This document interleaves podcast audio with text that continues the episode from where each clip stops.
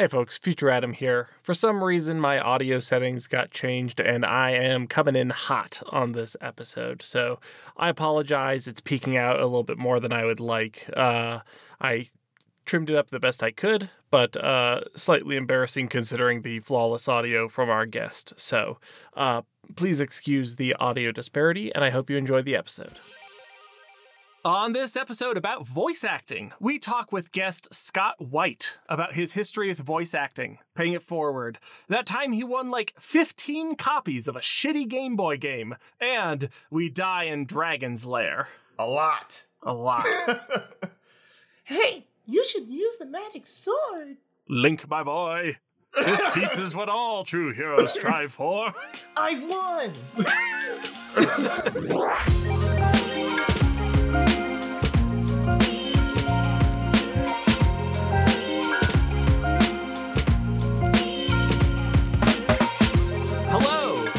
to Halftone Takes, high contrast conversations where we zoom out to see the bigger picture.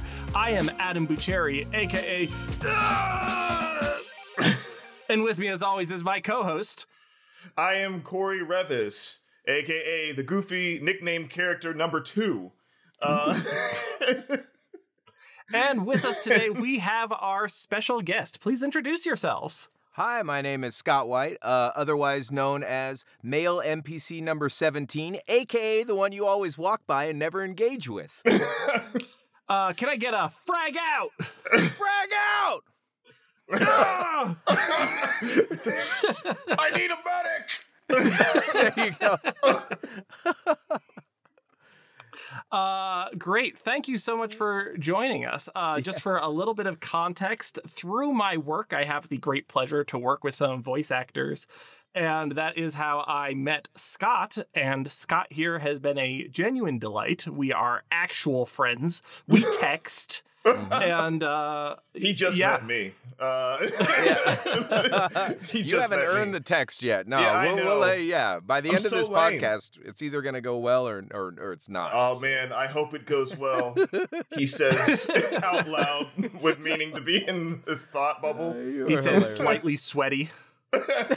He says not slightly sweaty.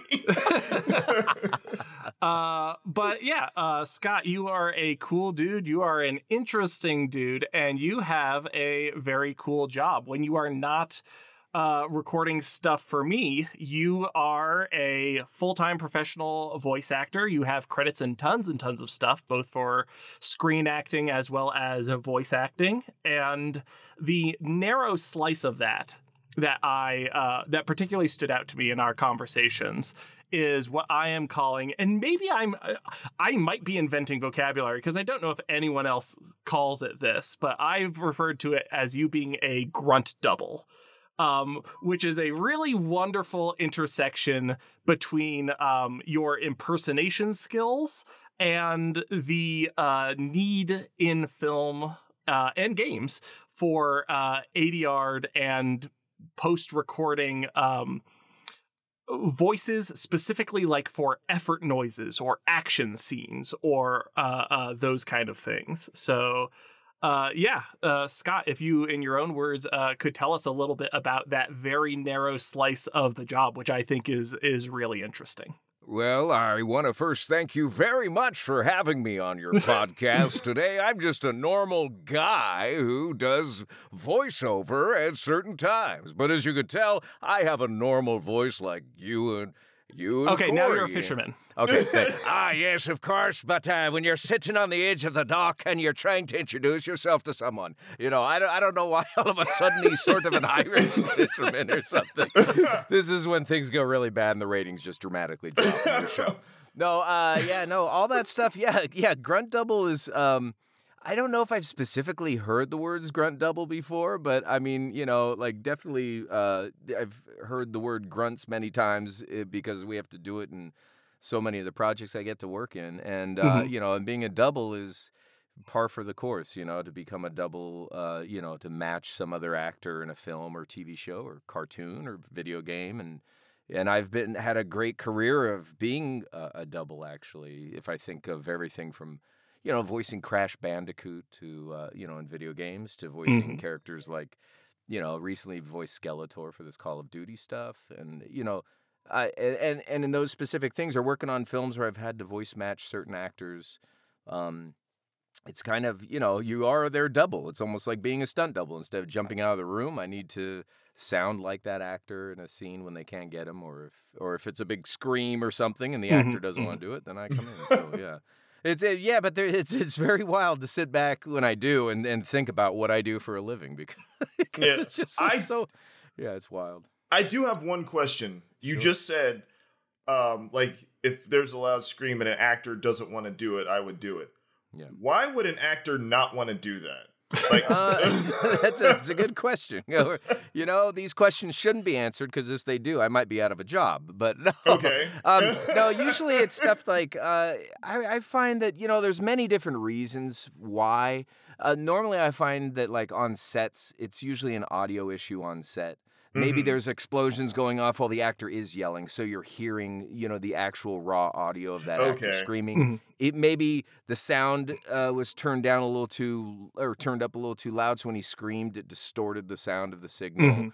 you know, like I said, explosions or background noise or other actors yelling also maybe is, you know, throwing off the sound, or maybe the mic just being under the clothes is kind of like muting to. Me. So then, you Mhm. know, and then Mhm. and then it becomes an issue of well, can we get that actor? Are they? Oh, that's an actor that actually lives in Africa. That like we. The Totally. closest studio is Mhm. six hours away, which is a true story from a project I worked on when they had to replace an actor. Um, and so, yeah, so that's kind of um, that's sort of, I guess, the reasons why. Some of the reasons why. I'm sure there's a myriad of reasons, or and sometimes it's just an actor's on set and they don't like the sound of that actor, so we just need to Mhm. replace their voice entirely. You know, like just do a Okay. voice over that person. So there, yeah, it's just a myriad of reasons, and and it, and it can be anything and everything. But usually, I find it's technical stuff. Okay, Yeah. I was just asking because I was curious. I was like, I know there's probably like a lot of you know a lot of like uh reasons. Is I don't want to ruin my voice.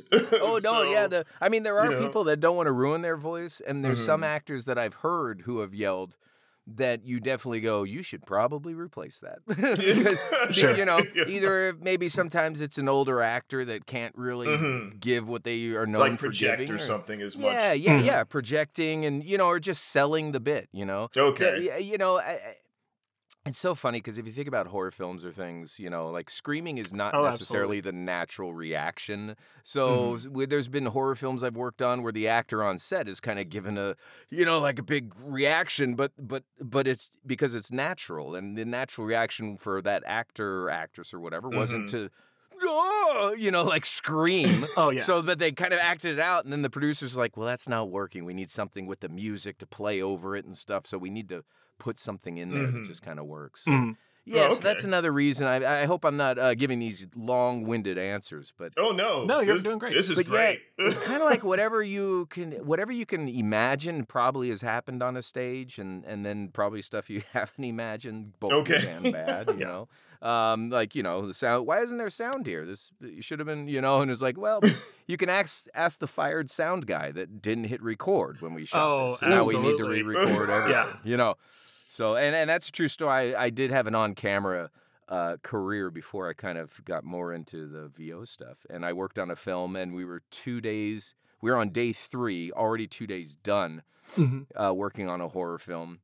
And uh, the uh, one someone called out and said, "Hey, who's pulling focus on this camera?" Oh, And boy. everyone- oh jeez. Oh, no. two days wasted, which led to one of the greatest experiences of my life working on a film, but also one of the worst. Uh, maybe it turned didn't turn out as good as it should have. You know, you know. Mhm. Yeah. But uh, yeah, but when you're three three days in and someone's like, "Who's pulling focus?" and it seems and so half the crew was like, "What do you mean we have to pull focus? Like this isn't just an auto." Right. Autofocus camera. so yeah, a lot of experiences I've had in my career. Yeah. But That's but yeah, really that that, that would, those would be some good reasons why you just replace uh, audio or or an actor wouldn't. There's also issues where you know, and if it is like a distorted microphone or something, um, Mhm. maybe it's because it's a big film that big name actor isn't available after they've shot the film or you know they get him for a Mhm. few days and they realize oh we need even more stuff but that person was only contractually agreed to, let's say, you get them for an hour in the studio, and that's it to Yeah. do everything. And they go, Mhm. gosh, we have three hours of work. Now they, and then now they come to someone like me or other people that might jump in and Yeah. we're right sounding for that job. So, yeah, Yeah. Okay. very, very exciting. Yeah, yeah lots of lots of love it. logistics involved to me uh for for like what creates basically the opportunities for you to uh, uh have this career is just because you know for one reason or another like um you're you're the best person for the job at the moment which is uh I don't want to say that to sound dismissive. I think that's really cool. And and also, I'm sorry, I'm going to interrupt. Uh, before we go any further, I do want to say I had forgot, but there's also a little behind the scenes video that shows you doing all of the effort noises for uh, Venom. I want to say oh yeah, the yeah, motorcycle chase on Venom. Yeah, Wait, yeah. you mean in the in the movie? in the the movie Venom, he is do, being Tom Hardy's uh, uh, grunt double, uh, Mr. That's Scott Whyte. awesome.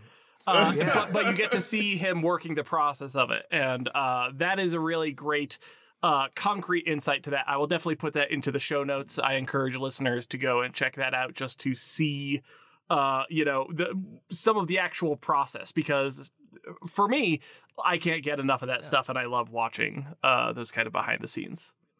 No, no, I'm very lucky. I mean, I know there is. I mean, there's an element. At the end of the day, it's like I've realized that my best place in this business is to just be the tool that productions need for things, Mhm. and really Mhm. just get rid of that kind of like, oh, it's all about me. I mean, in the moment, it is kind of all about you because the focus is on you standing in front of the mic Sure. and make it sound good.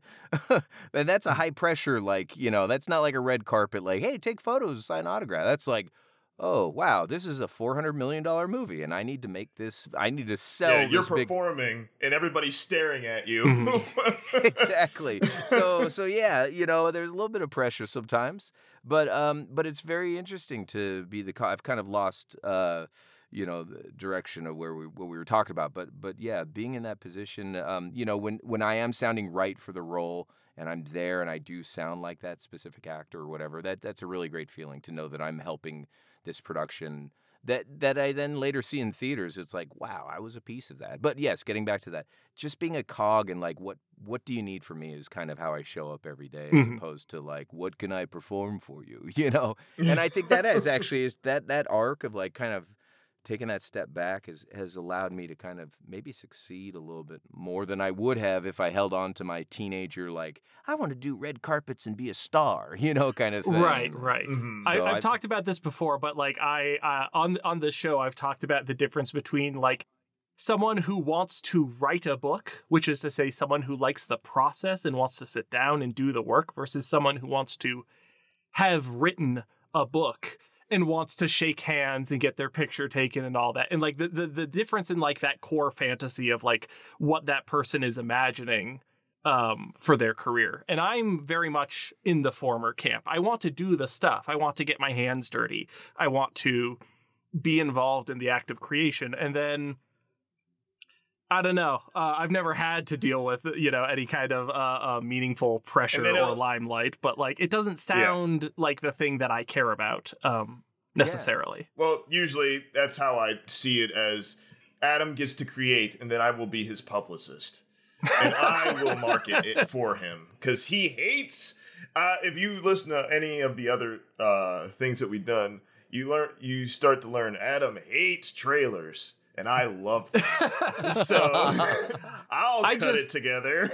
I just it's not like I I Cory loves trailers as like their own separate art form, which like I I do understand and appreciate. And once in a once in a blue moon, there is a trailer that comes around and I'm like, ooh, ooh, That there's there's did it. craft and I love Yeah, that. yeah, yeah, yeah. Um, it's my objection is more like you're in the movie theater and then you're watching a four minute trailer that just tells you the entire story and everyone's exhausted by yeah, that. but that's no not a good likes that. trailer to me.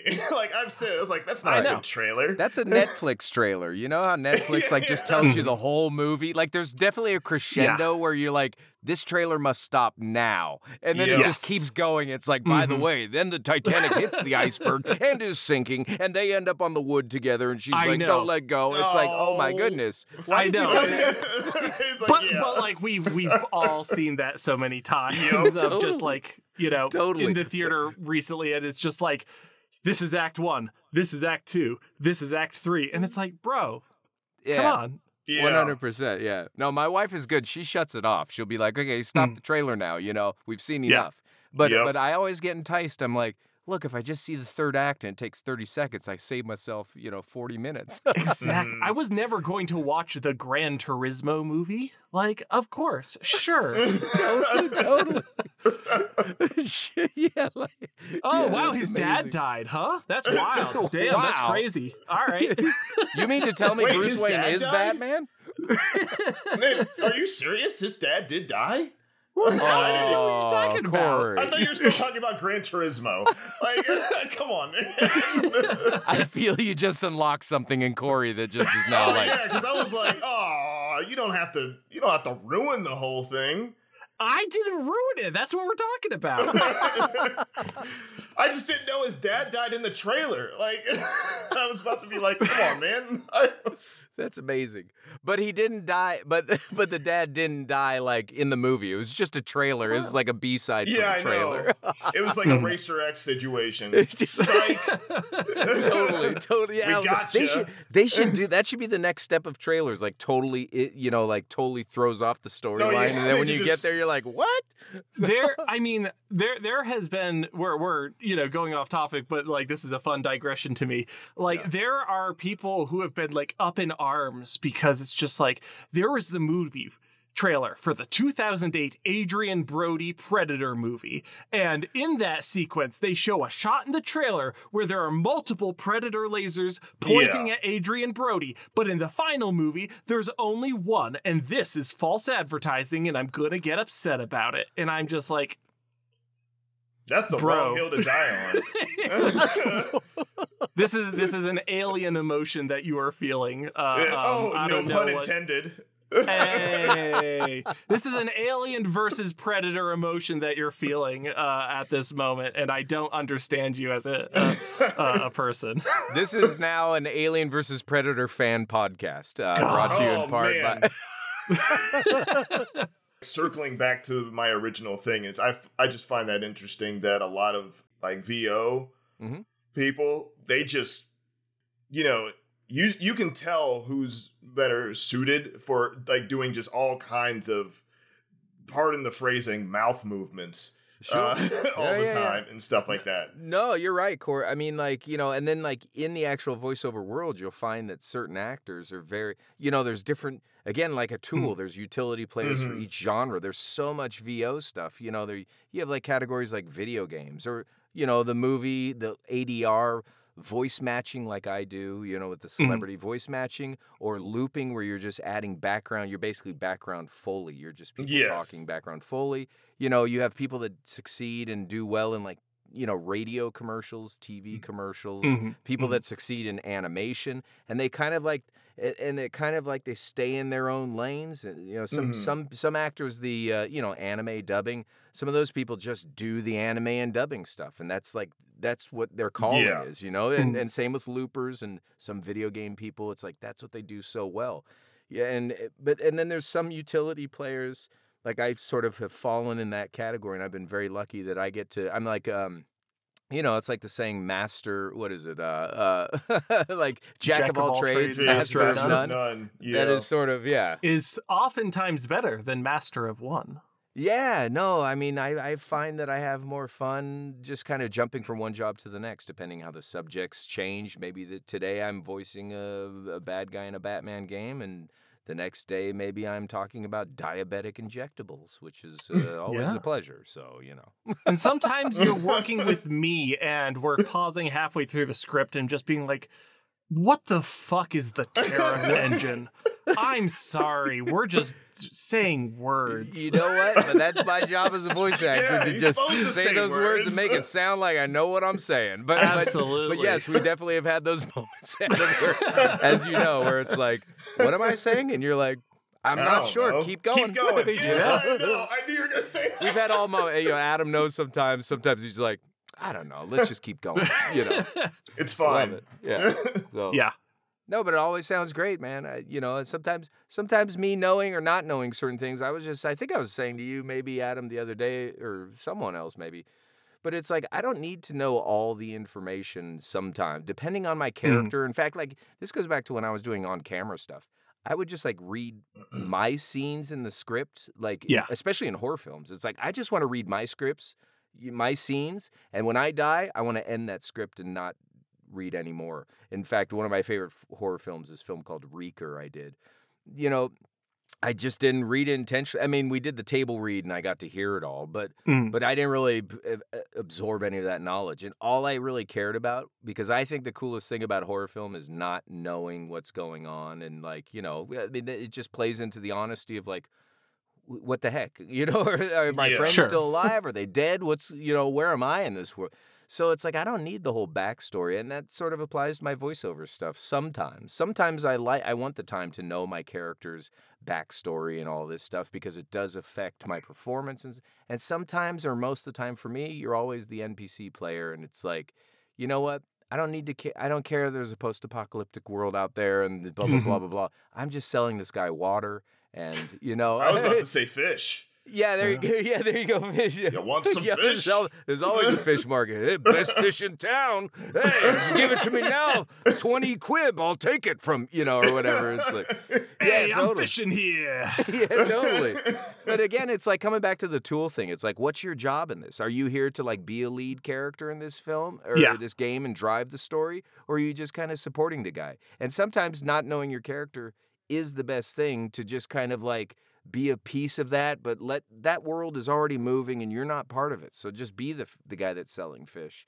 And, and don't try to make a meal out of it, you know. Yeah. intended, as you're and, and like um uh, uh shockingly I did a little bit of theater back in high school and college. No one could have guessed. Um, but like that was a real lesson for me because there was like one performance where I was just this bit character and I like hammed it up in the background, right? and the audience laughed and that made me feel great. And then the person pulled me aside was like, "Hey, I get that you're having fun and you're doing this, but you're pulling the focus away from where it needs to be and you're not serving the overall production. And that was a, a real lesson to me. And so like i feel like there's a kind of person who might decry that attitude as either being lazy or not engaged or something. And, and i think that's totally false. I think it's you need to bring an appropriate amount of energy an appropriate amount of research an appropriate amount of yourself to the role Totally. Yeah, Mhm. yeah, I definitely agree. And and, and that also uh, comes down to like casting directors and director. It ties into like the relationships you build in this industry. You know, they Mhm. say the industry works with networks and like it's all about who you know and and I definitely Totally. agree with that. But but it went from me the the arc of me learning that went from like gosh, I wish I was like on the inside and had network people. And then you Mhm. kind of start making some contacts and connections and you kind of see that oh, I they call me back and they bring me back that's it's not like a but it's more like you're a good again the tool concept it's like you're a good Mhm. tool for us it's like Mhm. you you keep hiring me because I do that one piece really well for you. So that Yeah. it makes sense that I call it's not necessarily because we're friends. The friendship is just kind of open those doors. But it's Yeah. like they learn what I am as a tool and then as a, uh, I'm a Mhm. tool. No, but but then but then it's like they just call me. So some of these games and things it's like we need NPC number 13 again, you know? And it's like Yeah. that's cool. I'm I'm happy to be that, you know? And Yeah. but, but then you can get stuck behind like, you know, the like, oh, well, I want to get to that next level. And there was a time when it was like I was forever like, you know, tough guy number 12, you know, like Of civilian Almost 13. a almost a typecasting situation. Yeah, yeah, not Yeah. yeah. yeah, In a way, it is very much typecasted, Cory, because it is kind of like the. And I was told by a director, it's like you know why you always get that role because you're so versatile and you're so good at being versatile, and they just want versatile actors. So I get on this game, I may be playing five, six characters in this game, but that's because I'm. That's what I'm known for, and those people mm-hmm. have, uh, know that I'm good at that. So when they need to check these boxes of like who's a good lead character, says, well, Scott's really good at these multiple. Let's put him in that box. So Yeah. you know, and it's only been semi recently, I would say, uh, you know, where I've had these great experiences where teams are now getting to know more about me and and like giving me these opportunities to voice a character like Skeletor or Crash Bandicoot. You know, I mean, the Mhm. Homer Simpson thing was from a long time ago, and that's how I transitioned from on-camera acting into the voice. Oh, okay, yeah. But but that was a that was a blessing right out the gate. That helped me get my voiceover agent, and that helped you know get the ball rolling real fast. So um, yeah, and that's all thanks to a good friend of mine, Robin Atkin Downes, who's like a huge voice actor and a friend of mine, and, and just Okay. an amazing person who's opened up doors for other people other than me. So yeah. Oh, Anyway. nice. Yeah, Very Scott, you want to drop that Homer Simpson on us uh, just real Do I quick? want just to drop a Homer Simpson on you? Why would I do that? I'm here on a podcast with Cory and Adam, and I'm NPC number 17. No, what is this? Hit and run? yeah, totally, totally. and, and also just uh, one of my favorite things i've talked about this before is watching voice actors perform uh, so delightful to me to watch that to do the homer simpson voice you have to like wiggle the your fingers. fingers, and like oh, the little the fingers aren't kind of going, you Mm, know. donuts but but like it that. is it's very true. It's like uh, you know, I've watched impressions, uh, you know, when Dan is on his, you know, like old Conan O'Brien clips and stuff. Mhm. He's like, "Can you give me a little Homer?"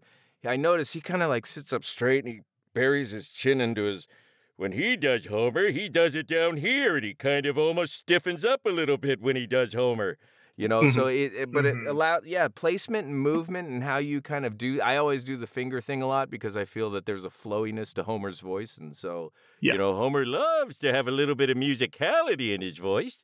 you know, uh, maybe not that much, but but yeah, it's it's you know the little yeah the little things I do when I, I- do different voices is always good. Yeah. I find that super fascinating because I thought when I I always thought that was cool, but I thought that was I was weird for thinking that was cool because uh like for old like animated like Justice League stuff where I would watch um Kevin Conroy and um Mark Hamill s- Mhm. beside each other and they're playing like they're playing off of each other but Mark Hamill is so wild doing like like Yeah. the Joker and then Kevin Conroy barely moves and and they and they get such good performances out of them Love and I'm it. like that's so awesome But that all plays into how great these, you know, the actors. It's a testament to the actors, really, how they create these characters and what they need to do or not do. Yeah, you Mm-hmm. look at the Mark Hamill stuff; he's kind of like hunched over, Hunched and he's kind of Yeah. really, you know, he's, and he's real twisted up and he's Yeah. constantly like Yeah.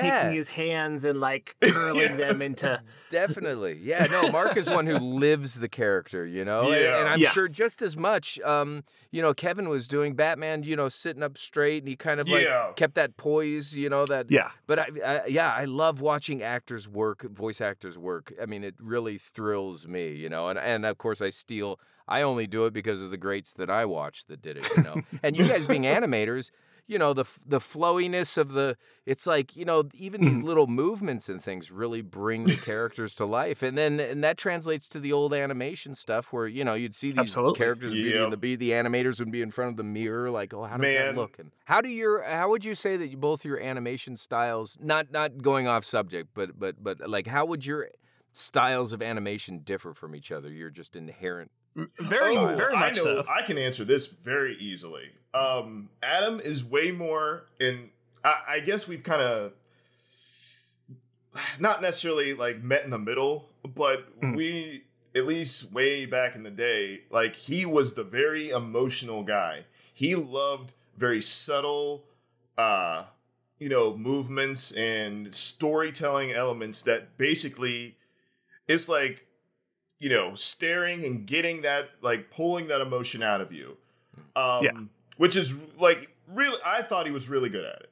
Uh, I still think he's really good at it. Yeah. I was more of the action oriented guy. I loved broad, you know, huge movements and like squash. I was really into squash and stretch and rubber banding all over the place and yeah you know, and stuff like that. Uh, reminiscent of, re- excuse me, like reminisce, remin. I'm looking for the Reminiscent- word. Reminiscent. Yeah, re- reminiscing. You know what I'm Remnants talking about, right? colon from the ashes No, no, stop! You're messing me up. like, um, just, just um, of like 30s or 40s like Looney Tunes. Yeah, That's yeah, what I yeah, was- yeah. yeah. The Yeah, rubber I was, band I was gonna say that you were always very Chuck Jones, very rubber hose. um, Yeah. yeah, yeah. really favored action and snappiness and like uh, a, a- a strong elasticity to your Yeah. stuff. Back when I was doing 2D animation stuff, which you guys don't even know, Adam. I don't know. This know. is- this wow. new to me. nice.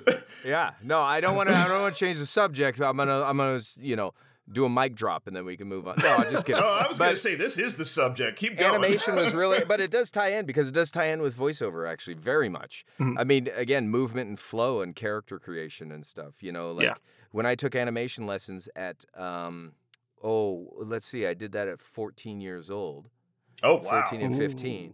Um, yeah, my goal originally was to be, you know, I saw this video game called Dragon's Lair back in the 80s. Yes. Oh, nice. And that Let's go. Yeah, yeah Yes. let's go. Let's that's go. my stuff. That's that's my stuff Oh. right there. Oh, I could still, I can still finish that game without dying if the, if the machine. Oh, yeah, man. yeah. If the machine is right, I'm very, I'm very I was good. about Yeah. to say salute to you. So they, yeah, I know. They all kind of. It seems like over the years they all kind of have a different, uh, like the uh, just the control uh, delay Mhm. of whatever. Anyway, but um, but that that game really got me into animation, voice Mm. acting indirectly, and um. And, and made me very aware of movement and stuff, you know, watching Dirk, like how he would pause and hunch, look up. Yeah. And it was like everything about or the how fu- he even screams every yeah, totally. totally. oh, I've I've used a believe me. There's been so many. Yup, yup, yup. I've had so many games. I whenever I can, I throw a Dirk the Daring into any video game and stuff. You know, like whatever. It's like, oh, he's questioned. He just got hit on the head. Go. yeah. You know, or whatever. oh, It's like I always try. man, you're speaking my language now. Say what you will about Dirk the Daring, but man knows how to die. Oh, Yeah, for oh, man. sure, for sure. He's the king of dying. a lot. He's almost that original, Yeah. like Indiana Jones archetype. You know what Indiana Jones became by the third film? It was like that kind of c- clueless, a little bit that bumbling, you know, who's, who somehow survives or doesn't sometimes, you know. But Uh-huh. like, yeah. yeah, you know, brilliant, brilliant character. Don Bluth is the man. I actually own. Uh, over the years, I've collected a bunch of animation cells from Oh, Dragon's really? Lair, and so I have about Yeah. eight or nine images now like that I've kind of framed up and stuff that and it's amazing. You know, I try I want to eventually have a I'd love to have a piece from each room uh, you know from the Uh-huh. Dragon's Lair world. Oh, that would be know. incredible. So, yeah, yeah, that would be pretty cool. So Yeah. I, I'm working at it. I got some cool I'll send you guys a picture at some point. Show me. Anyway, getting back to acting, it does all tie in that flow of movement, the being aware of how a character moves and stuff because that, all that stuff helps. You know, they, it is voice acting, as every voice actor says. It's voice acting, but it really is just acting, and you have to put your whole body into it. Mm. And I'm one of those people that I find, again, depending on the role, that's definitely what I need to do. And then there's other roles where it's like, I can just sit for this because it's not helping nor hindering what I'm trying to accomplish. Mhm. So, um, but yeah, it's it's a great. Yeah, it's it's a study of just movement, really, and, and how you work your voice is like playing an instrument, and you know, and so yeah, it's very. I'm very lucky that that I've been given this gift, but it was just since I was a kid, just again since Dragon's Lair and growing up, you know, Teenage Mutant Ninja Turtles, Yep. Simpsons. Uh, He Man. I mean, these are all shows that I love. I mean, definitely Crash Bandicoot. I mean, these characters I've been able to become the voices are uh, from are directly from my heritage and my lineage and like what what made me want to do what I'm doing. So when you say like Homer Simpson, it's like what season do you want of Homer Simpson? You know, like Like the old season when Homer talked like this was like, hey, boy. you know versus Uh-huh. Now he's become a polished man. You know, he's sort of flowing like this. you know i mean the transformation very of true. you know yeah so yeah and then uh yeah it's just It- it's funny lucky. when you did that. I, in my mind, in like my mind's eye, when you did the first one, I saw how they used to draw him, 100% the old school animation stuff and then it, like when you transitioned, I saw the new way he was drawn. I was like, oh, that's really cool. That I like, Yeah. that trans like that translated uh in my head. You know, I'm old enough that like I remember the, seeing the first episode, the pilot episode of The Simpsons on TV. I want to say I might be wrong. I want to say it was on Thursday night at eight o'clock or something like right. that after, sounds about right. Prime But it was like, yeah, it was amazing, and and and yeah, I I hadn't really seen any of the Tracey Ullman show. I mean, I had Mhm. Mhm. maybe maybe around that time or maybe right after. I don't really know. It's all kind of a blur. But I remember seeing that first episode and like immediately locking into Homer's voice and like what. Like back back then, I was you know ten years old. I think it was 1989 it premiered, something like that. Mhm. And Okay, um, yeah. and I and I at that time I could do Bart perfectly, and uh, Oh, of course. you know Yep. because of the prepubescent, you know.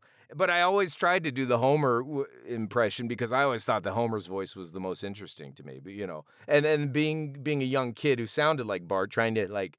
You know, it'd be like Homer, but you know, or whatever it sounded like. Must have been terrible. Oh and then yeah. finally puberty hit and all this stuff, and the Bart went away. and, then. Yep. and then I was stuck with like, well, now I'm in limbo. I better try to work on Homer as my voice kind of gets a little bit deeper and fuller and stuff. Mhm. And so I had been doing the Homer impression, I swear, since 1989. So when the game came along, you know, the games came along, that opportunity, I was, it was just right place at the right time and years of practicing. You know what I mean? And Mhm. that was the godsend right there. So that, that opened up the doors for me. That's that's Well, awesome. uh, that, that's a pretty seamless uh, transition into the second question, which was me wanting to ask, uh, how did you get started in this line of work? Not just in voice acting go. in general, but like in this like specific quality, and like the the impressions is obviously a, a huge Um, part. but yeah, going back to like starting off in my career and stuff, you know, the original, original, uh, my jump. I mean, again, like Indiana Jones and Dragon's Lair are the two things that really made me want to get into the acting world and, and turned me on to acting. Mhm. Um, Indiana Jones more, but but at the same time, I was like obsessed and always have been with Dragon's Lair. Um, but you know that set me up for the voice acting and the on-camera stuff and love of cartoons and stuff. Just being a kid, you know. But um, yeah, Indiana Jones made me want to get into acting, and then around nine years old, I started beg. honestly, nine, ten years old, I had already been a two-year veteran of horror films, thanks to an uncle, uncle of mine, who Okay. was um, big time into like he loves horror films. A guy by Uh-huh. the name of Doug, uh, a good uncle of mine. Shout out to cool uncles. Yeah, we salute shout- you, cool uncles. Yeah, totally. Here's to you, Bud Light presents. Yeah, yeah, I was just thinking, real cool uncles. Real cool. Doug Ryder, who got me into horror films. Yes, to you, Doug Ryder. You helped set up a career that's been paying my bills for years. He's been paying his bills for years. I, I was about to say, please drink responsibly. Out for all of it, all of that. Cory, making sure everything's all Winners lining up. don't use drugs. Crossing I's and dotting T's. That's the Cory way. Buckle up. Click it or ticket. Always with the taglines. Um, that's hilarious. So uh, yeah, so I just uh, you know uh, around that you know again like eight nine years old I got my Fangoria magazine subscription and Oh, it was, hell you know like yeah. Man. oh yeah like I was gnarly at ten years old I'd be like have you seen Friday the Thirteenth Part Three though and kids would be like my mom doesn't let me watch yeah, so, anyway so awesome. yeah, so I was very lucky, you know, very cool parents who have always supported me, and you know, and so around ten, it took me like six months or so. I, I begged. The, the full long story is that I went to this weekend of horrors convention again at ten years old by LAX Wow. airport. They had all these like, you know, because I was a convention nerd, loved horror films and stuff. So ten Yep. years old, my mm-hmm. first convention. I met one of the writers who helped write one of the Friday the Thirteenth films. Wow, that's Um, awesome. Yeah, very nice guy who I said I want to get I want to be a special effects artist and stuff in horror films and he was like you should also be an actor. I was like, "Well, I'm going to do that too, but you know, I want to buy right now like latex slash, you know, that bleed course. and all. I, that's all I wanted to buy that year, you know, and a Freddy glove if I could find Yeah. one. Um, and well, so, from personal experience, you can just duct tape forks to your hand. Believe me, I did that. I got. I actually got in trouble because I said to my dad, "Can I borrow some gloves?" And he had these black leather gloves. I was like, "Cool." I cut the tips off the gloves, each of the gloves, and I took our knives, our dinner knives, and put them in the gloves. He was like, "Is that my glove that I just gave you that you cut holes in the tips?" Yeah. So that I didn't go. over. asked. I was Not like, anymore, Dad. It's "You- mine. Not anymore, Dad. I'm Freddy. Your son's dead. I'm Freddy now. Yeah, like Dinner served, bitch. Welcome to prime time, bitch. so anyway, um, so because of that weekend of horrors, the guy said, "Oh, you should take there's these acting classes out in the valley." And like where I lived in the South Bay, it was like an hour, hour fifteen drive to get out to the valley. And to get out to this acting class. So it took about six, eight months of me begging my parents, like, can I go to this acting class, please, please, please? and really annoying them until they said, yeah, okay, fine. Like, shut up. We'll take you. Yeah. so, but I didn't have any Hollywood in my family, really, you know, to speak of like any networking. Um, Mhm. You know, fun fact is there's a silent movie star named Betty Blythe who is like my great aunt. Again, shout out real American heroes. Uh, but yeah, uh, but I had a silent movie star, you know, great aunt. I never met her Uh-huh. or anything, but uh, so but we had no contacts in Hollywood. So um, yeah, so my parents started taking me to the acting class, and then my acting teacher. Uh, you know, funny enough, I've just been very lucky. My acting teacher saw something in me. He decided to try his hand at being a manager. He signed me to him. You know, he became a manager. He helped me get an agent. Um, you know, and then I started auditioning and stuff. By probably, I would say, 12 years old, I was like kind of really auditioning for projects. So Oh, two okay. years of just acting classes. Finally, you know, got an agent and stuff. So this is around 12 years old. Around 14, or yeah, I would say I think 14 or 15, like early 15. Um, I booked a Pop Tarts commercial. Uh, that was my first official job in Hollywood, where I got a paycheck. And then, and then soon after that, uh, Mighty Ducks 2 came along, and uh, I had already around that same time. You know, uh, I also got into hockey at like 10 years old. So I Mhm. was playing in the Okay. league. I was playing hockey and stuff. I saw Mighty Ducks 1 in theaters. Mhm. And I thought to myself, man, if I could just be an actor playing hockey, that is like the two things that is like my world at that time, you know? And uh, so uh, that uh, I saw the movie in theaters and I went, wow, that would be amazing, you know? And two weeks later, I'm not even kidding, I was auditioning for the role of Portman, Wow. a different role for Mighty Ducks 2. And then, uh, yeah, Portman was played by this kid, Aaron Lohr. He was one of these tough, the Bash brothers, these big guys, you know? Mhm. And so I tested. It got down to me and him for that role. We I t- we both tested for the role, you know. So they had a set, a little set built, and the camera, and then we acted these scenes out like the old school.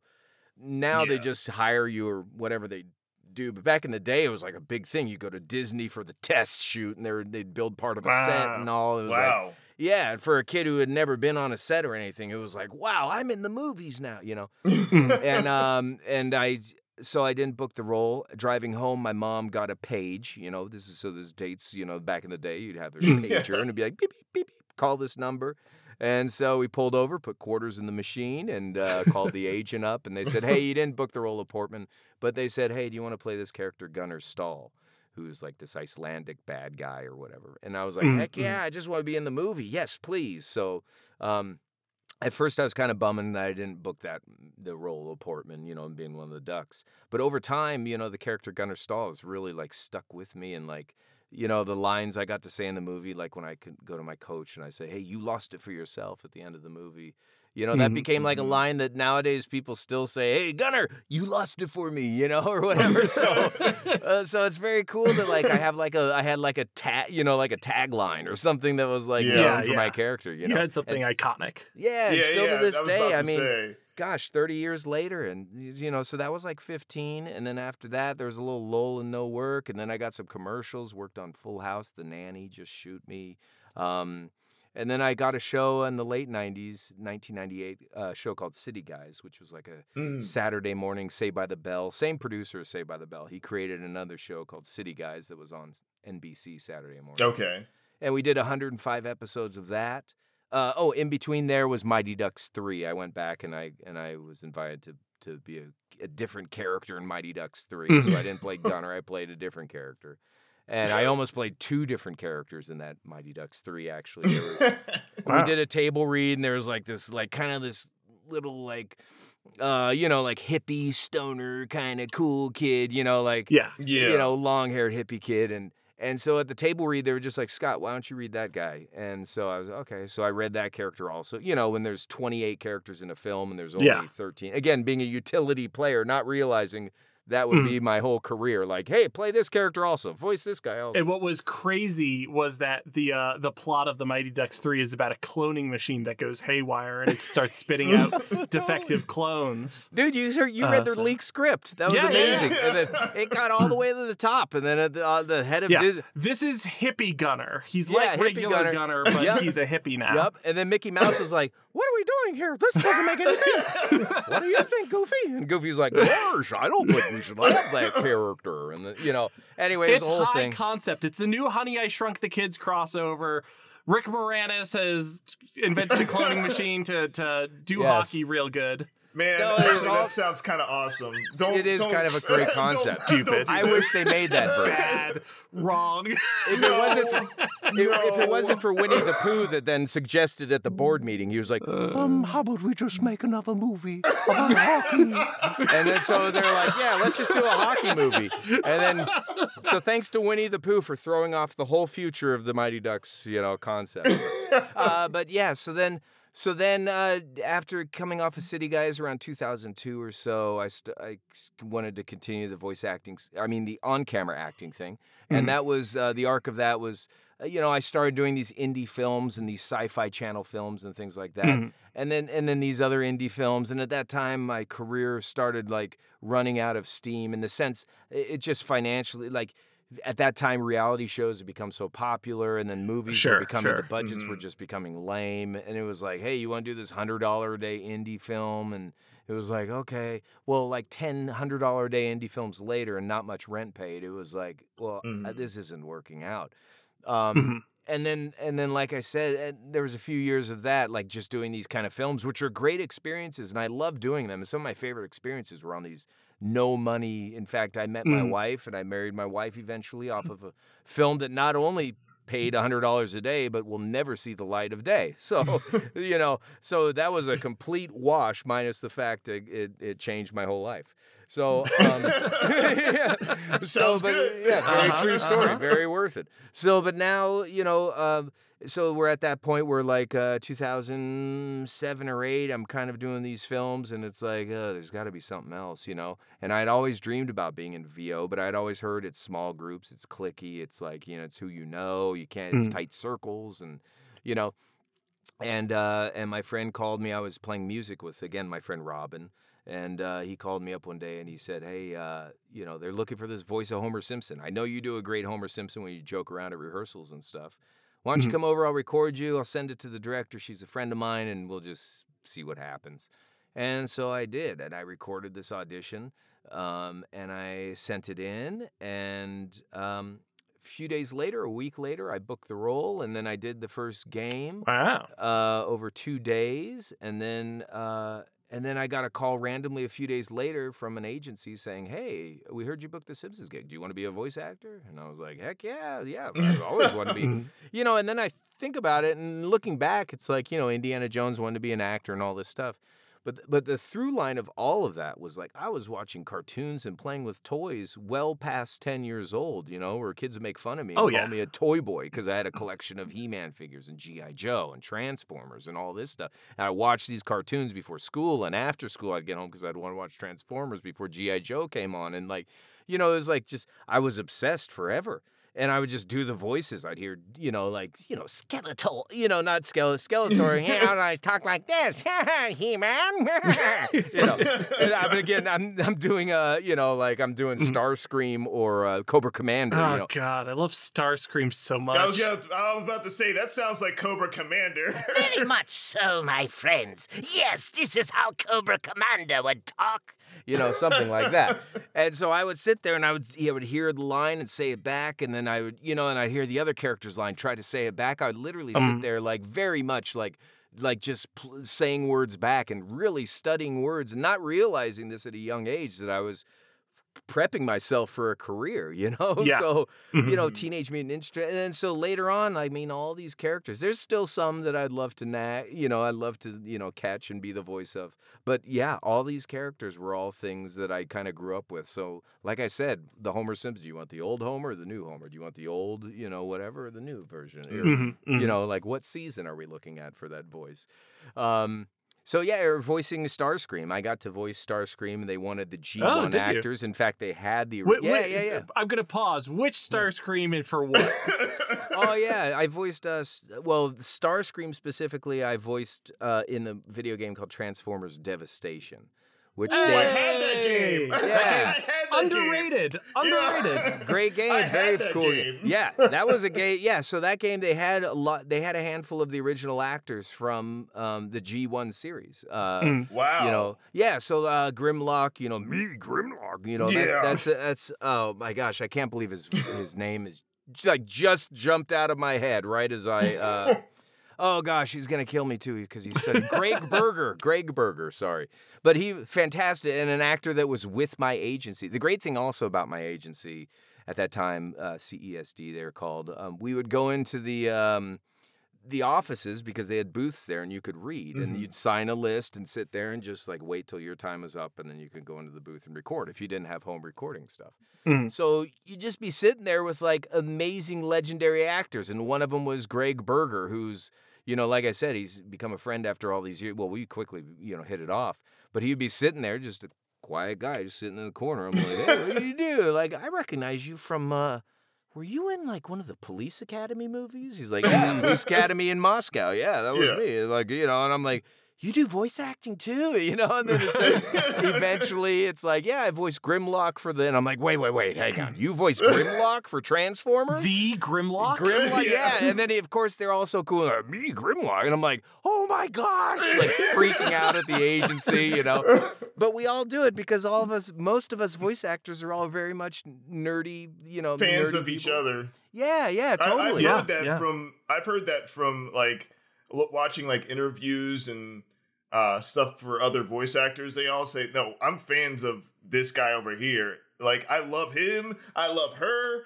I, I like they're all cool." and it's really it's very true i mean i'm very lucky to be in the circle of of people that i completely admire and flip out that i'm friends Mhm. with and then they come over for you know like uh, a holiday party or something you know it's like they're just it's like wow this is insane that i am like all of a sudden like we just met and we're like hanging out together so Best buds. it's a great, you know, they say like in this career, like, oh, there's no real competition, you know, and, and while there is competition, we're both, we're all fighting for whatever jobs there are, you know, not really fighting, auditioning, whatever. But, Mhm. but you'll find like the veterans or people that really know where they stand in this business and have had these careers that they're all very and I've only learned from them it's like they're all just very you know there there isn't really that competition. I sound like me I can do my thing you sound like you you sound but there Mm. whereas on camera every audition I would go to there's just actors sizing each other up or I'm mentally and I'm part of that too. I'm looking at that actor going oh he's more handsome than me. Oh he looks tougher than me. Yeah, he's gonna get Sure, role." You know uh, but but in this vo world i can honestly say in fact i i, I help friends get jobs in this business and friends Mhm. help me get jobs and it's a very supportive you know i've gotten to voice uh, you know harrison ford was an all-time favorite of mine um, and i got to help Mhm. do some voice matching from him for a, a huge film that i can't really talk about um, I mean, just because I don't want to, because I, Yeah. you know, they have us, they they prefer we don't talk about things. But Yeah, but a famous that's- film that y'all know about, and um, okay, I'm going to pause and we can cut it out. Uh, uh, are you referring to Indiana Jones? Mm-mm, mm-mm. Oh, okay. But but you did do some. You did do I worked some. on Indiana. Yeah, I worked on yeah, the new Indiana so, Jones so like film. that yeah. came full circle, and you you did, did. end up getting to to do some Indiana Jones. I did. No, no, which and that's that's yeah, that's definitely like I was I was working up to that, Adam. So thanks for Yeah. ruining the big crescendo. No, Oh, I'm just sorry. kidding. I'm just kidding. Not, not at all. I can cut it. I can cut it out. We can start again if you want. No, no, no. You just keep it going. No, no. Okay. See, you give them the behind the scenes. See, that's the behind the scenes stuff people want to hear about this Yeah. this podcast. Anyway, I but um but yes, I've been uh, you know so and that job was gifted to me through another voice actor who went to the job to voice that character Hmm. and they said, "You know what? I'm not the guy. If you want the guy that sounds like Harrison Ford, you got to get, uh, you know, Mm. get get Scott Whyte. So then I show up and they're like, "Do you know what you're working on?" I'm like, "Nope." And they're like, "You're voicing this character." I was like, "Dear, that's a dream come true." and then like, you know why you're here? Because Darin De Paul. I'll name names. Uh, my other friend Darin De Paul said that you'd be the guy that had to and down the role so that they would hire you. And it was like while he was sitting here in the in the booth. And so it's like, you know, and uh, and that kind of taught me early on, you know, with Robin helping me get in the business, and then Darin gifting me that character. It's like I can only pay it forward in this business, and you'll find most actors do pay it forward and help each other out, and you know, really try to lift each other up and teach each other and bring each other, you know. And mm. and I and- and I've had I've been lucky that there's been amazing legendary voice actors that have done the same for me, you know, that that taught me what I I sit here because of them, you know, and so it's, it's so that's my role in the evolution of voice acting is to help the next generation of you know like people find someone that that I can help, you know. And I try to do that as much as I can. And In fact, I just find that like it makes me more fulfilled. I'd rather help out 10 other people at this point in my career than to just like, oh, move out the way. This is my job, you know. so, and I and I give some of that to the looping, and now we're kind of moving on and evolving in this discussion. But I do this stuff. Uh, I do this type of looping, uh, voice acting work called looping, which again is like live acting foley work. We're like the backgrounds of scenes. It's a very kind of egoless. It's like you know you're kind of there. You're a tool. You're making the sounds that are going to get buried in the mix. No one will hear it anyway. But you're Mhm. very much an intricate part of selling this film and and, and translating that emotion. Um, but in that world, it's very much very supportive and very, you know, like, oh, uh, who who should I, you know, like who's right for this role? Well, that's Mm. you. You, Cory, you sound like that guy. That's hey, man, I'm gonna sit here and just watch you rock it. you know, and we all inspire each other, or at least at least me, unless everyone's lying to me. But I go Uh-huh. to these sessions, I get to sit in these studios again with amazing loopers, people that it's like. We need a five minute, you know, they turn to us and go, Hey, who can do like five minutes of an open heart surgery? We need two nurses and a doctor. And then again, my friend gets up and is, my friend William gets up and is just like, yeah, I got that. And like gets, uh, you know, casual as can be. Like, Uh-huh. you know, meanwhile, I'd be wearing diapers and like, hey, this uh, are you sure? You know, and amazing flawlessly for five minutes rants with two two other loopers, just like you know caliper calling out medicines and things that I'm like, you know, hey, what's the PPB and the blah," You know, I'm like, Yeah. I'm just like, holy Moses, these people are amazing, you know. So I only, I've had a career of just stealing everything from anyone else. yeah, you need Awesome. Starscream? I could sell, I could steal that from him, you know. yeah, all I'm thinking is like that's just awesome that like people can just like we need like you just said it's like we need like um like uh, somebody doing open heart surgery or something like that. And I'm like, how would you? I had to think about it. Like, what does that even sound like? And people could just get up and be like, no, I know, Oh, what, I know what that is. It's I, I know what to do. The maze, you know, stuff like that. They say, you know, the hardest things in looping is like hospital stuff. So like doctors and stuff, surgeries Mhm, and stuff. Mhm.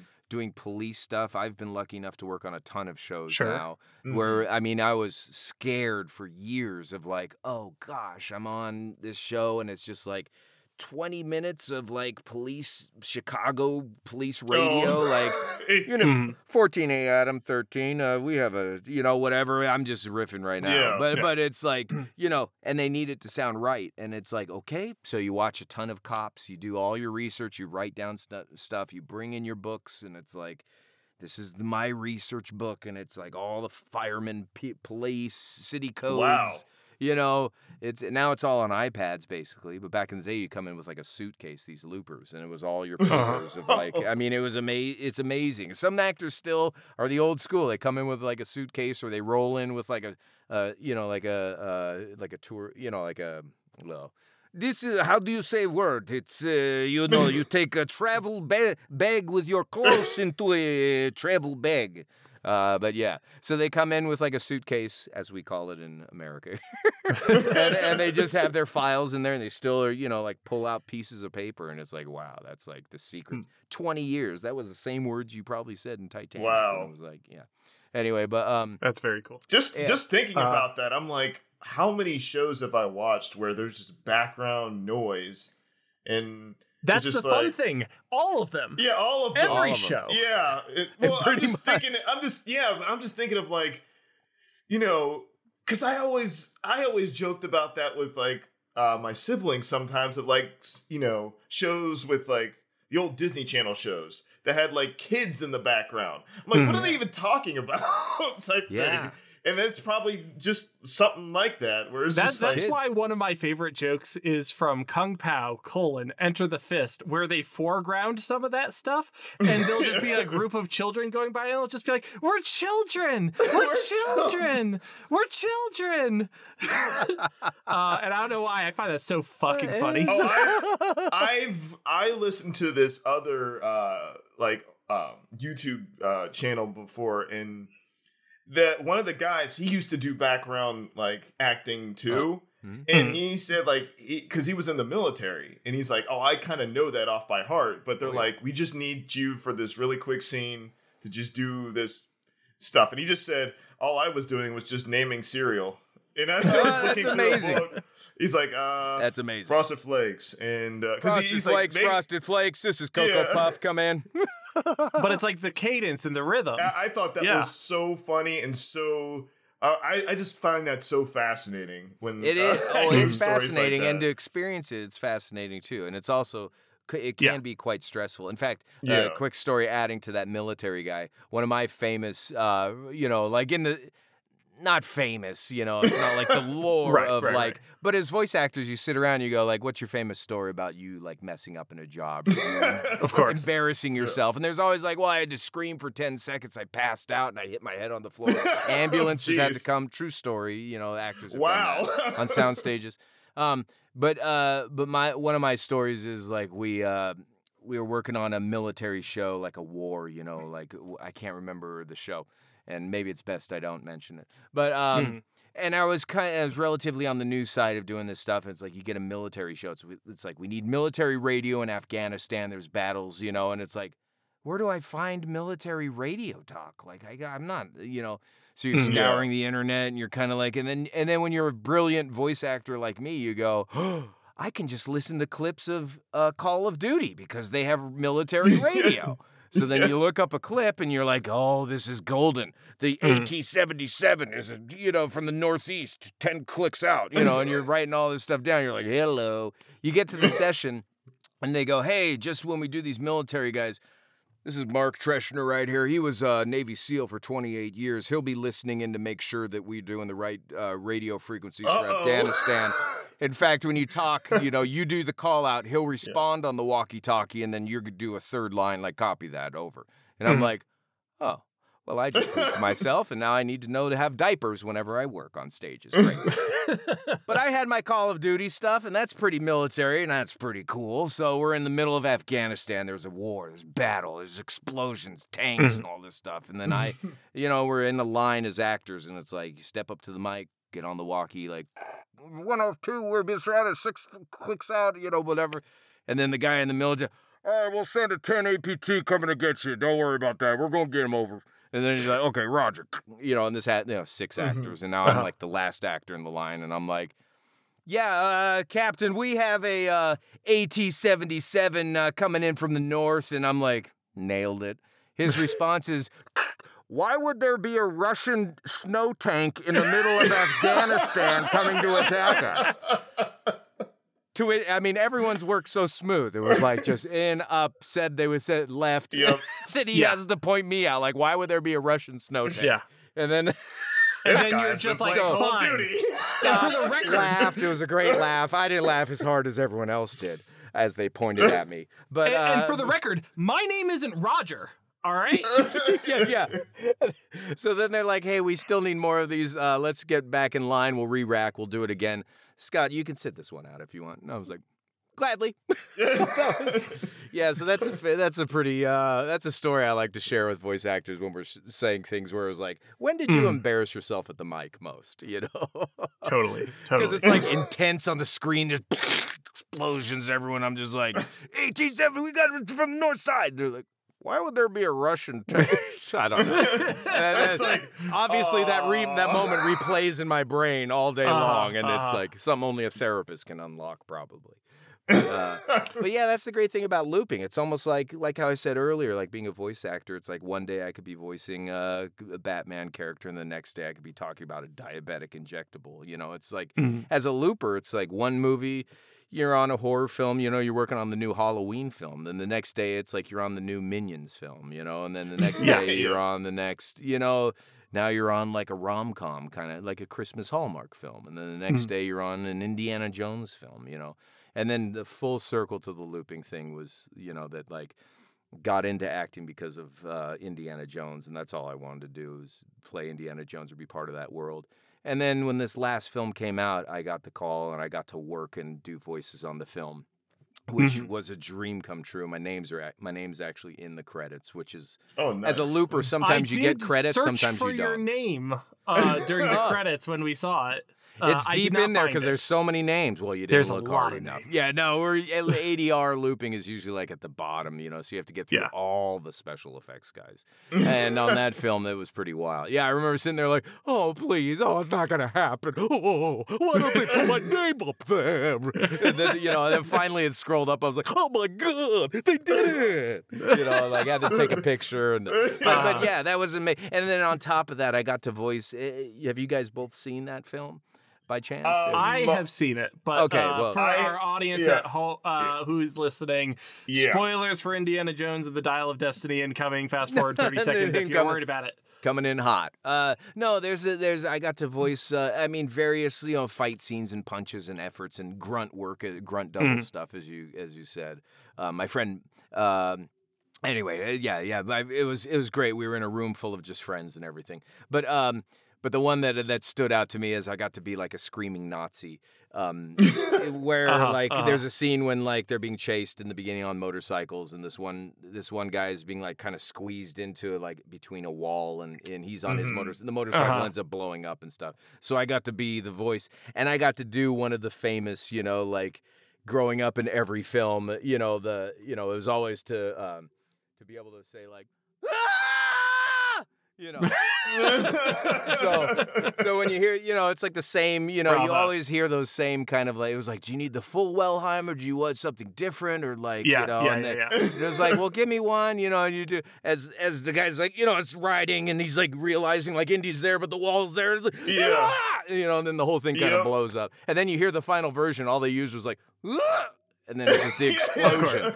You're like, oh, that was Uh-huh. such a good scream though. But but you could totally hear my voice, and I was like, ah, that's like a dream come true. Like finally being part of that world, you know. And Mhm. and then multiple times over again with all going back to the Crash Bandicoot, Teenage Mutant Ninja Turtles, Transformers, He Man. It's like all the things I loved as a kid. It's it's it's, yeah. it's allowed me to just play and have a great living, and when it comes to that, so yeah, That's very that's cool. that's awesome. yeah, That's totally awesome. yeah, pretty Yeah. pretty great. But you guys and you guys, so what would you guys say? Because you guys both are cartoon. I mean, you guys are animate. Well, you know, graphic artists, animators, art people. What what cartoons inspired you guys?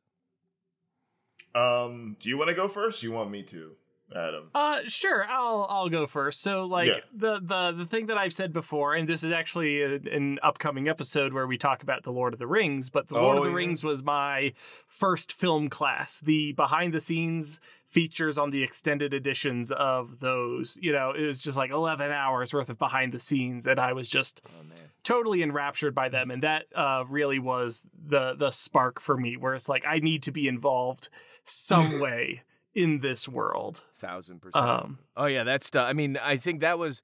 That was like one of the first films where they just went so deep, releasing all that behind the scenes stuff. hmm And i mean to me it's He still made me watch all of it. He made me watch all of it. you're welcome Uh, You're welcome. Freshman year. He, yeah, really, he literally was you like, okay. "You're So so for those that are listening to this episode, you guys were roommates in college, is where you guys met.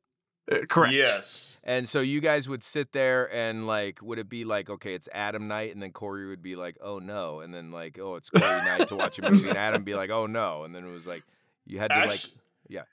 Actually, it's really funny you asked that. Like, what what do you guys even do? I was like, actually, it's a lot of me watching Adam play like video games and like there's a laughing at him when he dies and him just being just going through certain games that he's like almost memorized and then he would just ask me to, uh, hey, you know what? You should check this out. You know, because he made me basically almost made me watch all three Lord of the Rings movies. This is the best thing ever, and I'm like, okay, It's pretty. im- it's pretty best.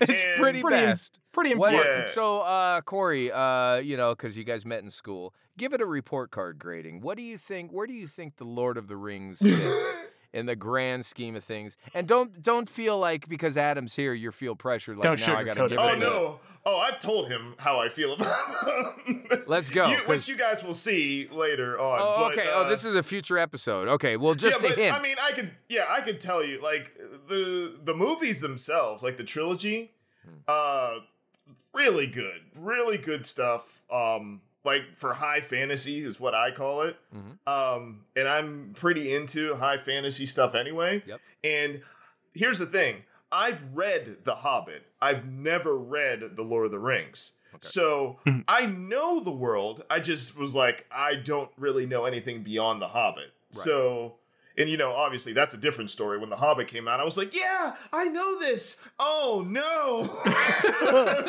oh no, this isn't the cartoon version I saw back yeah. when I was. Oh, which I which I I, remember seeing, and I was yeah. like, oh man, Ralph Bakshi, this is awesome. yeah, No, totally. Rankin Bass did The Hobbit. Oh yeah, Ralph sorry. Rankin Bakshi Bass did The Lord of the Rings. I'm sorry. I'm sorry. Okay. Wow. Um, Already getting into it. actually, oh, I'm sorry. Okay, I got mixed up in my head. apology accepted. yeah, that you can see uh, that is his baby. He's like, don't ever Yeah. talk to me and my son ever again. oh no, I I know not to mess with. Yeah, I have a friend that's a huge Elvis fan, like Elvis Presley, and I Oh, thought I was a okay, fan of okay. Elvis Presley until Mm. I met this guy, and then randomly, you know, when you're kind of like, well, I don't know how much he, and I feel I'm kind of the king of knowing about the king, and so I'm like, yeah. you know, Elvis sang Heartbreak Hotel when he played in Vegas, you know, and he's like, yeah. well, he did, but that was only the summer of '77 when the set list was only 90 minutes long. And then, of course, by '72 he was already, cha- you know, and I was like, As we all know. I was like, I'm gonna shut up now. And then since then it's just gone on where he's like, where I send him clips, I'm like, this is a cool clip, and then it'll be like, oh, that was actually August of 1980, with you know, uh, of Oh, okay. 1977. All right. But he's like, oh, that was actually from the summer. That was August of 75 when he changed. The funny thing about that was he changed the set list because he wanted to blah blah blah. And I was like, don't care, don't care. Yeah. So the- I just clearly to show you the clip. yeah. Sometimes, basically, Cory, what I'm saying is sometimes you don't want to be the ultimate fan like Adam because it's a cursed life you live, Adam. Or, you know, it's not. It's not easy. we we all have we all kind of have our little thing that we just happen to well not necessarily little but like thing that we I find that we happen to just be like geeking out about like just non nonstop. Most people Uh, got something. No, yeah, most people got something. Here, here's the thing: is like if it was just like too bad there wasn't streaming back then because it would have been really funny for me to just comment on him just playing thing, Yep. playing through things. Yep. Because that's what I would literally do. I was like, "What the heck is going on?" Oh, well, you see this, and then you know we're playing Metal Gear Solid Three, Snake Eater, and he's like at the end of the game and he's pointing the gun spoiler alert at uh what's her name at The his boss. boss the boss and i'm like push the button adam No. pull the trigger pull No. the trigger adam I don't wanna. i'll do it he's like no you're not allowed wow. i went through this journey it has to be me Could you was like- imagine if Adam is like Lord of the Rings, takes the ring all the way, and then Cory comes along, he's like, "Can I just throw it in the fire?" And then like Adam would be like, it's i am sam It would be like, the biggest argument ever, like at the top of that. Right. what are you waiting for yeah. And I'd It's be like, like, no, no. I'm gonna do it. Like, you don't have to rush me. Why are you sweating me? Yeah. Why are you sweating me, dude? It's already hot enough being up here. Bro, oh, I'm in the mountain of Orodruin, and you're just what on my dick right now.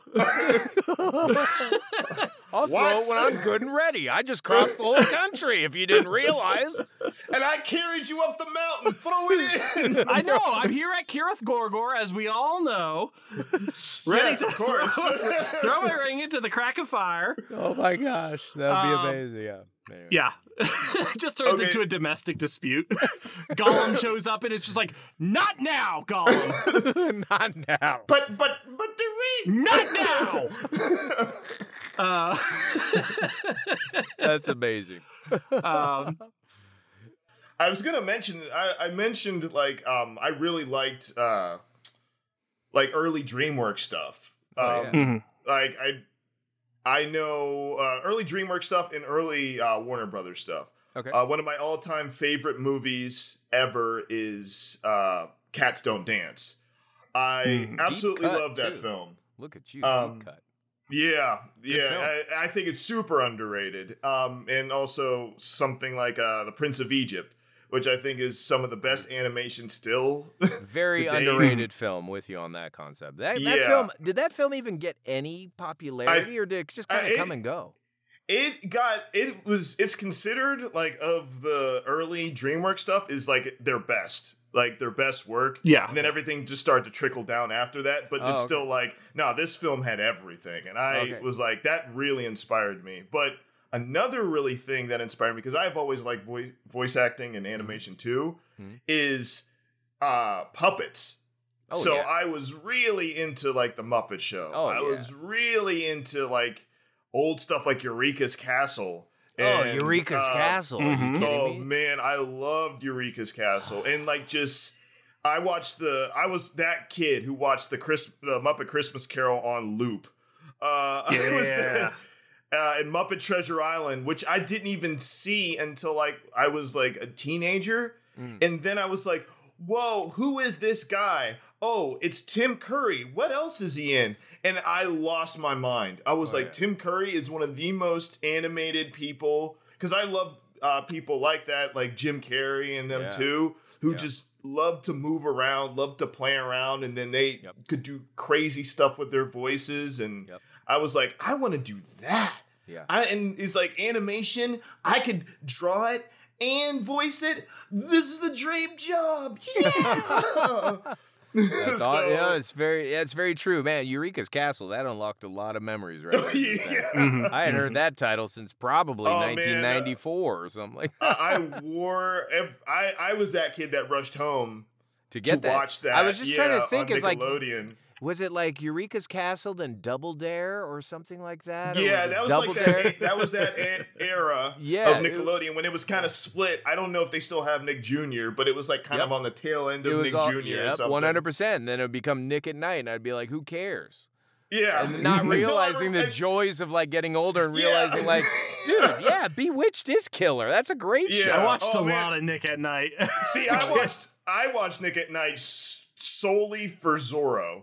Zorro. For Legend of Zorro. My Three Dads, I think they played on that back in the oh day. yeah, yeah, yeah. It's that's when Amazing. Nickelodeon had like all the good stuff on. Oh yeah, I'm gonna tell you a quick story too. There was a day uh, back in the day they'd have these content like call into Nickelodeon if you're the you know we're giving the first hundred. This is the thing we're calling to Nickelodeon. We have Bugs Bunny's something race. Haunted house race or something for Game Boy, right? And it was like call now and like we're giving the first 50 callers you know whatever you know and i would try to call in and always be busy and stuff this is on like a tuesday and i was sick as a dog like at home you know so i got to stay home from school that commercial Mm-hmm. came on and i was like well here we go i got nothing else to do you know calling Yeah. in and it was like hey you're calling up you know like hey what's your name name and address we're gonna mail you this game and i was like are you kidding yeah uh so i signed up and i was like you know, I'm gonna call again. Ah, that luck was in my called, rang right through. Hey, you're caller. You know, we're gonna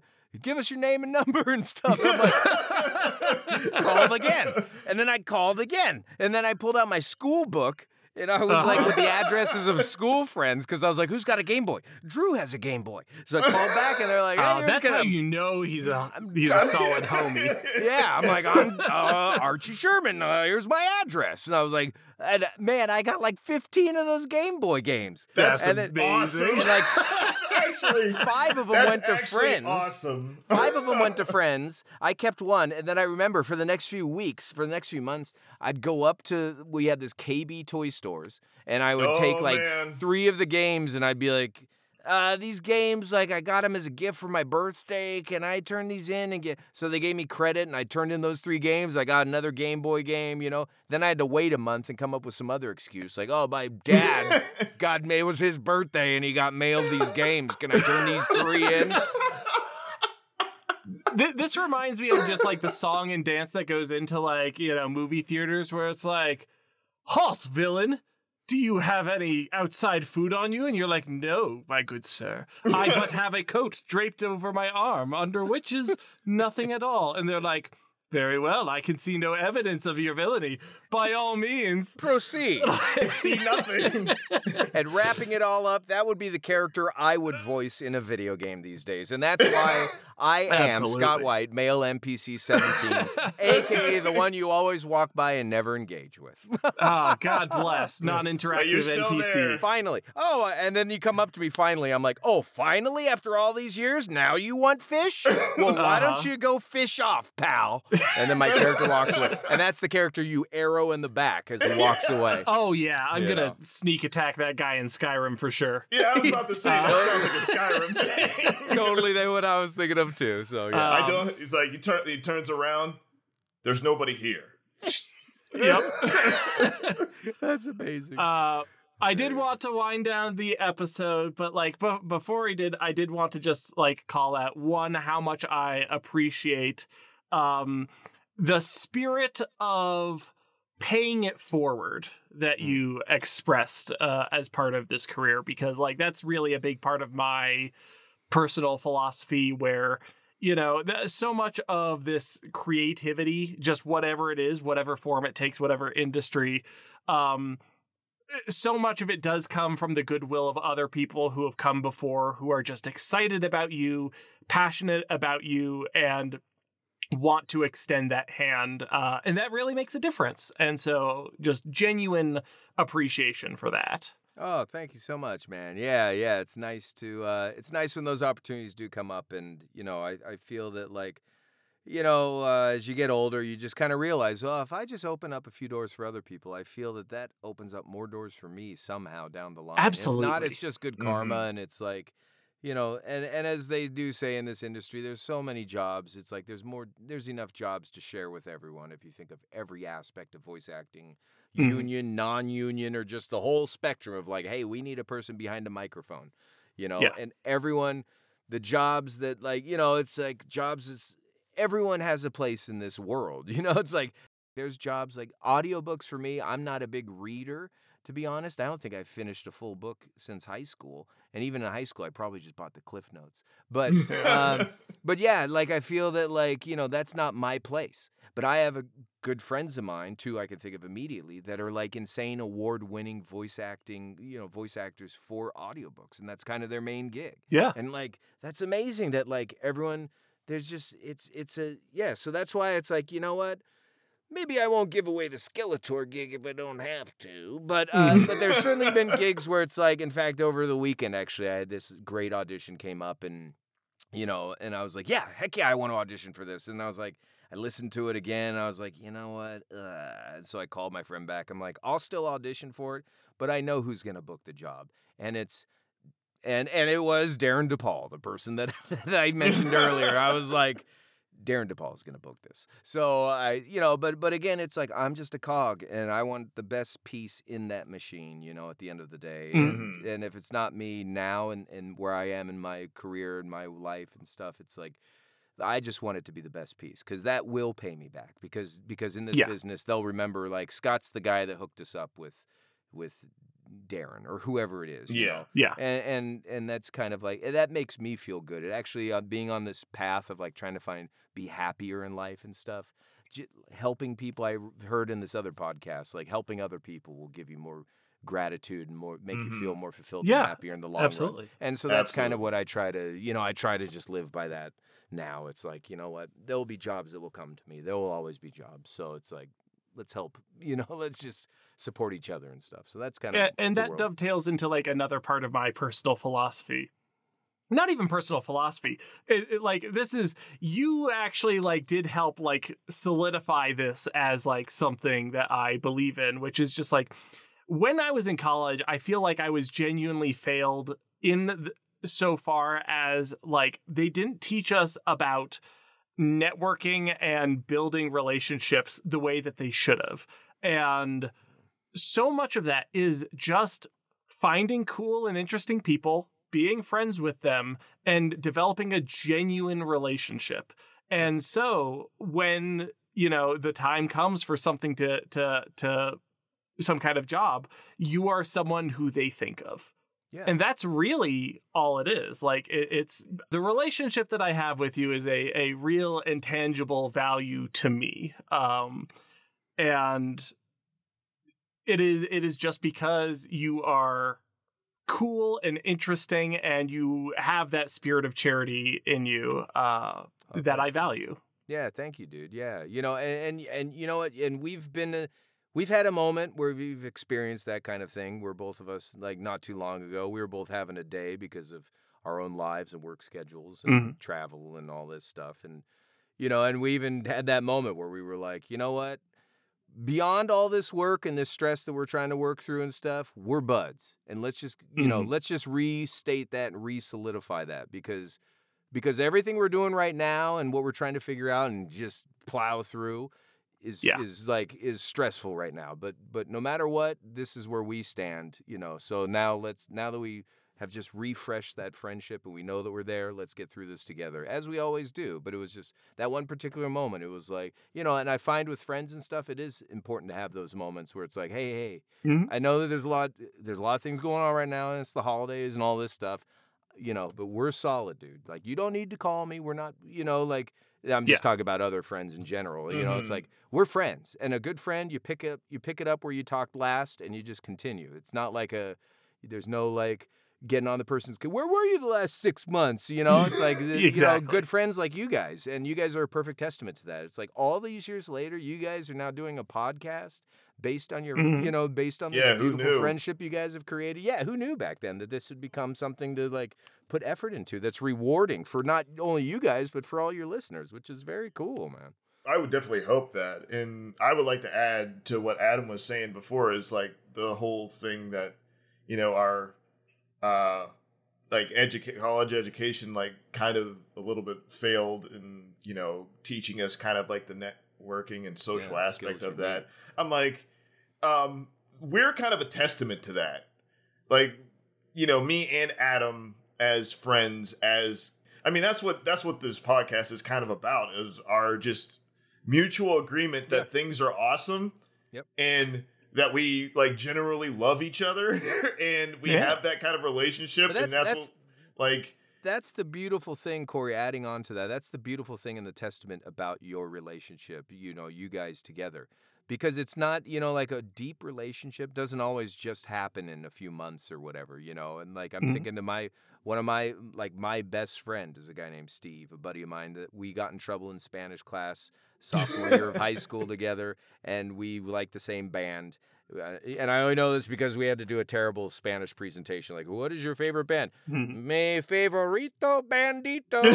you know, like that's, you know, we both didn't do good in Spanish. Let's be honest. Uh-huh, And that's we really pro- funny and we would get detained, we would get kicked out of class all the time together. We'd start laughing and stuff, you know. But that's how we became friends. But now all these years later, and we're talking, you know, I'm not young anymore, but uh, you know, we're talking uh, a bunch of decades later. You know, we're we're having discussions that are even deeper that like than we've ever had and and life Mhm. Mhm. discussions. And it's like and it's so awesome to have someone that that you have such a history with. You know, Steve was there. He flew to Minnesota when I was shooting Ducks three, and was even my uh, guardian because he was 18 and I was 17. So and my mom Oh, wanted nice. a break, so she went home and hang out with the family, and and I was. You know, for two weeks, Steve and I had the most awesome hang. You know, he's been on movie sets, TV sets. When I did City Guys, I even got him as an extra, so he was in the background in a few Ah, episodes great. and all this. stuff but but now you know he's giving we give each other life uh you know career advice life advice and and it's awesome to have someone that's like i know why you're here because you and i have this connection that runs deeper than you know this whole Mhm. facade of all these other people and everything Mhm. you know what i mean um, but it's great having a Steve, you know, and so Cory, it's great having an Adam, and Adam, it's great having a Cory, you know. yeah So cherish these great. friendships, and It it's awesome that you guys can have created something creative together as an outlet, you know. And then you guys also said this is a great podcast because you get to know each other, and that's really Mhm. it's n- it's neat to to watch a friendship or whatever evolve and grow uh, Yeah. on the air too, you know, or find new things about each other. It's it's it's like wow, it's cool to be like, dude, what? How did I not know that about you? Well, yeah, it's it's very rewarding. I uh, I have known there's multiple times where I've you know Adam has you know said some things and I'm like, wait, what? I didn't know that. I didn't know you were involved in that Uh-huh. or anything. And he's like, You didn't Yeah. know that the first website that I ever created at the age of 12 was a fan site on Angelfire for the Godzilla 1998 movie starring Matthew Broderick. yeah. That's a that's No, a hard that was- unfriend, is what that would be. no, until he mentioned that he used to be into like hella into Mortal Kombat, and I was like, wait, whoa, whoa, whoa, whoa, whoa. Who- Me, who's like a huge like fighting game fan, I was like, wait a minute, and he's like, uh, I used to draw them all the I time. doodled it. So you're saying there's three Mortal Kombat fans in this group right now talking? oh yes. Mortal Kombat! Yes. okay, final, final, final, final thing as we're winding down. What's your favorite? What- What's your favorite game? of all time? Yeah. Oh my goodness, Dragon's Lair. Dragon's Lair. Still. Okay. Okay. I got the arcade Yep. around here every once every few months. I flip it back on and I go. Oh man, that's let's so see if awesome. let's see if Daddy still got the skill. Oh, baby." he, you have the actual like like cabinet. Well, oh I had man, no. My goal is to buy eventually when I get brave enough. I'd love to buy an original laserdisc player and do that. Oh, but now, with, yeah. but now there's amazing stuff. I had got this, Yeah. you know, I don't know, One Up Arcade or whatever it was a Kickstarter Yeah. thing, and it's Dragon's Lair themed and it's good enough. I put it on top of this big guitar amp with all these lights and everything, and so that's awesome. yeah, so it looks so cool just sitting there. Yeah, yeah. So Cool. And then now, um, I'm glad that we've all gotten that out of our system. Scott, it's time uh, if we can actually look at the script. Um, Starscream saying, "You took the my clothes out of the laundry, uh, but they're still wet." You took my clothes out of the laundry, but they're still wet. Mwah. Marvelous. Uh, moving on, one more. I've done, I've made you do this before, uh, uh, but like I just want it uh, for posterity. Please give me Han Solo talking to Chewbacca, asking him if he would do it for a Scooby snack. Would you do it for two Scooby snacks? oh man, that's a good one. All right, you know what we need to do, kid. We got to get through that wall. all right, all right. I heard what you said. Would you do it for a Scooby snack? all right, all right. Would you do it for two Scooby snacks? All right, here's your three Scooby snacks. I don't know. See, that's see, it's not as good as now. Let's get through that door. Okay. I was about to do like a sand Beautiful. raider. Oh yeah, that's what it's becoming. That's what I was realizing. I'm like, why does Chewbacca sound like a sand raider all of a sudden? Why is there a Russian tank in the middle of Afghanistan? Asking the real questions. Yes. Wrap it Uh, up, and furball. with that, we will officially let you go. Scott, thank you so much for joining us and uh, putting a spotlight on some of the very cool work that you are so privileged to do. Uh, and I am very privileged to count you as a friend. Thank you guys. Yeah, I, uh, And I hope and I hope I am starting to build that friend meter up with you right Cory, now. you're gonna get six of my digits for my phone number. You just have to guess the last few. You know. But, Oh uh, man. But is, they, it, is it between one and zero? That actually is the two. One and zero are the two numbers. You Yeah, are correct. yeah, I won. You won a I family won. four back to Disneyland. Uh, And No, here's hey. a copy of this shitty Game Boy game. and here's a copy of Bugs Bunny's Race Through the Haunted Castle for Game Boy. oh man! uh, well, thank you guys so much. Yeah, it's great. Uh, it's a fun podca- It's a fun podcast. It's it's a fun podcast, Doc. it's a fun podcast to listen to you guys. You know, two legit friends chatting as you guys do, and and that's always interesting because it's not just like two fake people trying to make a podcast, which is always hmm. boring. So, and thanks for letting letting me be part of this whole thing. This has been like a fun, a fun little hang, man, and getting to know each other a little Absolutely. bit. man. Yeah, this has been absolutely wonderful. Thank you so much, man. Yeah, it's great. It's nice to be able to sit here and have a career that, you know, because if we were talking about on camera acting, I wouldn't have a lot to talk about since 1999. no, but uh, no, but it's great to, you know, like I'm very lucky. I'm very lucky to be in this career, and I think it's a fascinating career. It's something I've always wanted to be part of, you know. And uh, and now I get to be part of it, and so part of the joy is sharing what it's like being on the inside or being able to do this side of my Mhm. career. It just is I find it Yeah. fascinating, and I know there's other nerds out there just like me who would find it just as fascinating. So any of these little stories and stuff, I love all I love all that stuff. And Yeah, you know, love it it's like the whole classic: if I could do it, you could do it. So you know, voice acting is something that people can be doing nowadays with technology. Having a mic in your house, you could be doing this from your home wherever you are. It's not just necessarily living in Hollywood. Um, so, but it's it's it's great to live in this day and age where you can you can you can give that a shot if that's something that you're you know you want to try in this world. It's it's it's amazing. It's awesome. So a couple hundred bucks, you could be like a full time voice actor that's uh, stealing jobs from me. Fantastic. Yeah. Great. And on that note, I'm gonna go outside with my sign that says, "Can you give me five dollars? I'm a voice actor," and I'm gonna go stand on the road. So uh, awesome. Thank you guys Can you say having me. goodbye in Simlish? Ah, sul sul daba korbahe niba gawamba. Ah. Goodbye, everyone. Bye.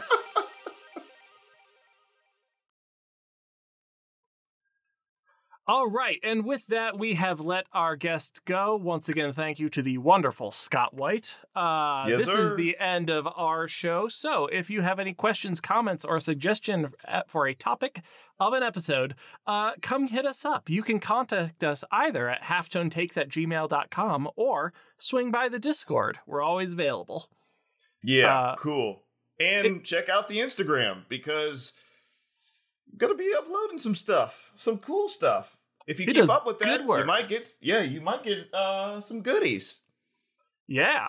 Uh, if you've enjoyed listening, please give us a rating and review on Apple Podcasts, Podcast Addict, or wherever else podcasts are rated. Word of mouth is the only way that we grow. So if you like the show, tell a friend. Scott, if Bill DeWees doesn't listen to this, I'll know. He'll know. I I'll won't. know. I have been Adam Bucherry. I'm an animator and game designer. You can find my tabletop games on boocherry.itch.io. That is boo like ghost, cherry like fruit. Ooh, scary. And I have been Cory Revis, illustrator and comic creator. You can find me on Instagram at E A R T H U R underscore O N E. That's Earther1. Uh, I'm going to start uh, drawing on there a lot more. And also, check out my comic on Webtoon. It's called Dawn of Time. It's You about check the it first out. mother time. It's awesome. And with that, Cory, you need to leave. I thought you were gonna say, "Get out of here." Oh, We've done the get out bit too many times. They can't keep You- getting away with it. You need to go. you get out. Get out! Get out. Get out. I am going. Jeez.